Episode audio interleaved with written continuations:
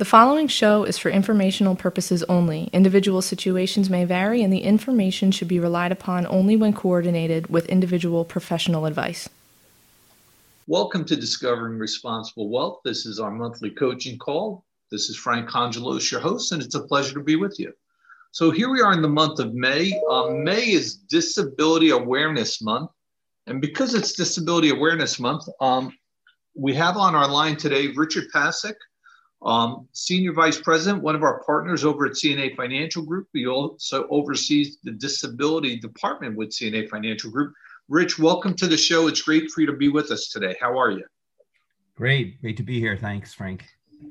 So, Rich, I know it's Disability Awareness Month, and so, you know, in that spirit, I think it's important that we kind of, you know, start from a basic mindset, which is, you know, we always have conversations with people that financial success is cash flow under any and every circumstance. And we talk about retirement. We talk about, hey, God forbid something happens and you pass.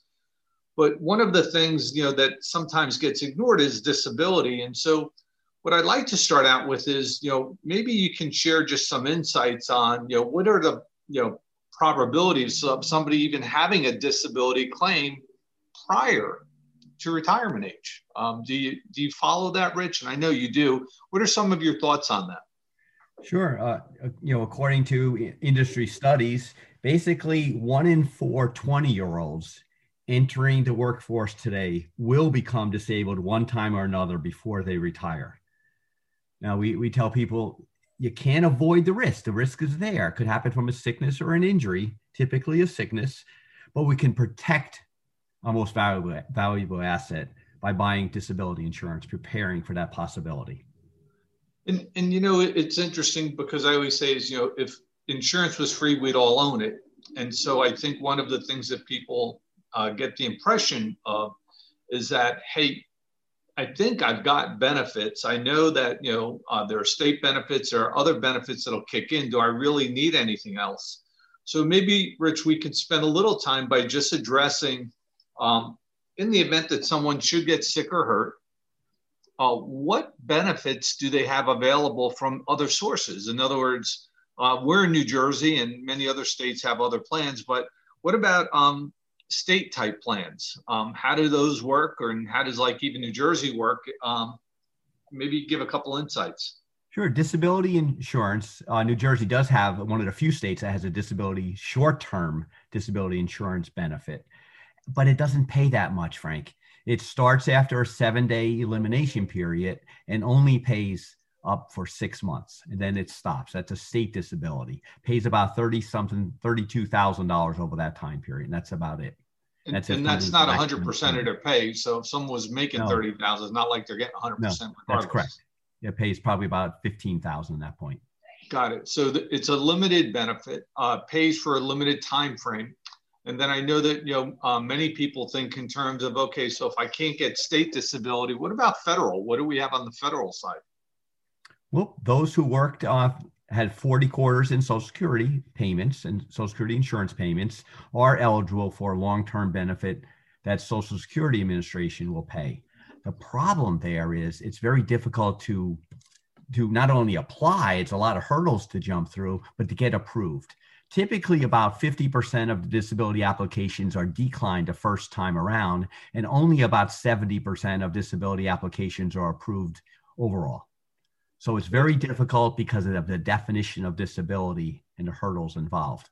So when you say the definition of disability, maybe you can just expand on that for a second so that people understand what you mean by that. There are two types of definitions. One would be what's called own occupation disability, that you become disabled and you can no longer perform your occupation. Some group benefits have that, individual have that definition, but Social Security uses an any-oc definition, meaning if you can perform any occupation, basically anywhere in the continental United States, they will not pay benefits. That's why it's very restrictive. So in other words, you could be a profession and yet they might say, hey, you are qualified that you could do some other level of work. And, you know, based upon that, you know, they would limit, you know, what your benefits might be. Yeah. Just for example, if your occupation required a lot of finger dexterity, whether it be, let's say a surgeon, you may be able to, you maybe get to become disabled, you can't use your hands, but you can do many other things.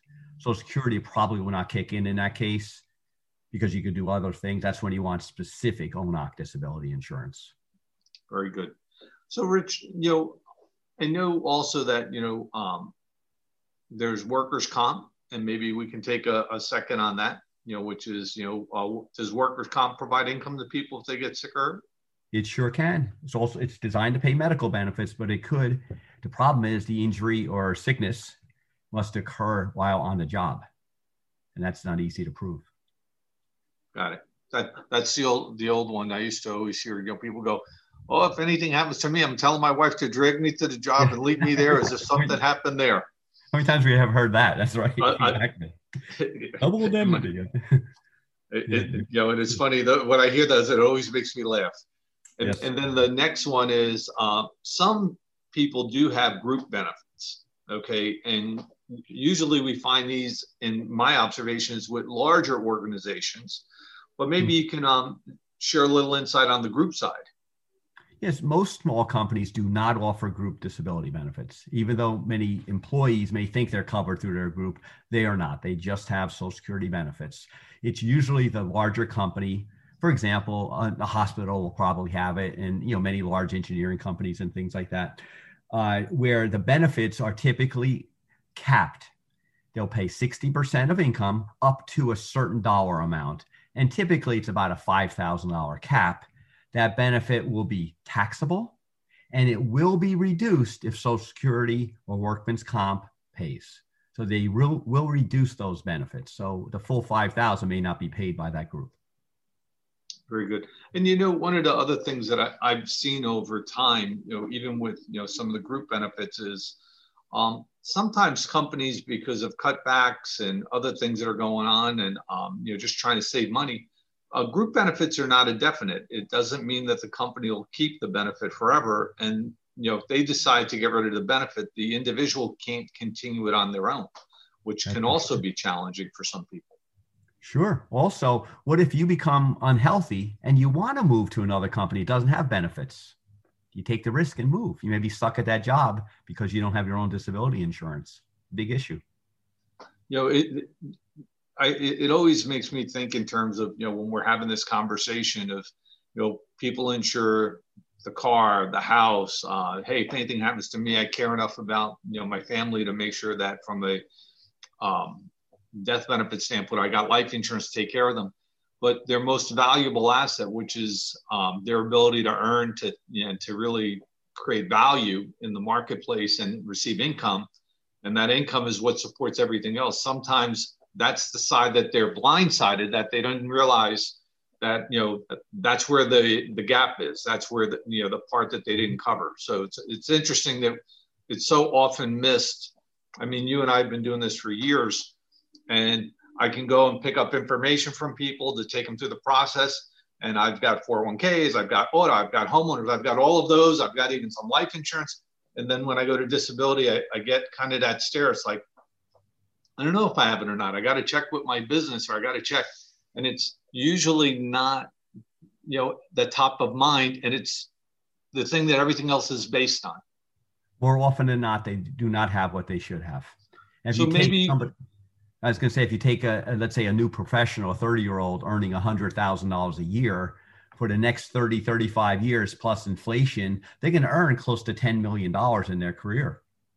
That's a lot of money. Big numbers. You can protect that, yeah. So, Rich, maybe, you know, because, you know, we always try to keep our, you know, our message, you know, right to the point. What is it that people should be doing, and what should they look for? So if we summarize and said, hey, all the other things that you might get are great, but we just said you might get.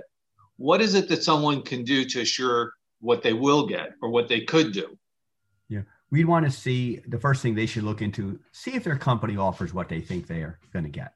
Look into the group benefits, get the group disability benefit booklet, get that, work forward from there. They may want to wrap around their Social Security benefits and obtain personal disability insurance.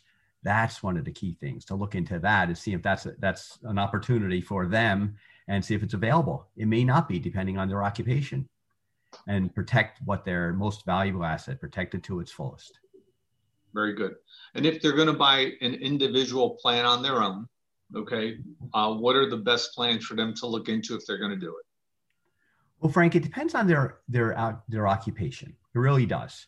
If somebody was more of a laborer, carpenter, plumber type person, their benefits, what they can buy, they're restricted. There's an outlet for it, but they're more restricted.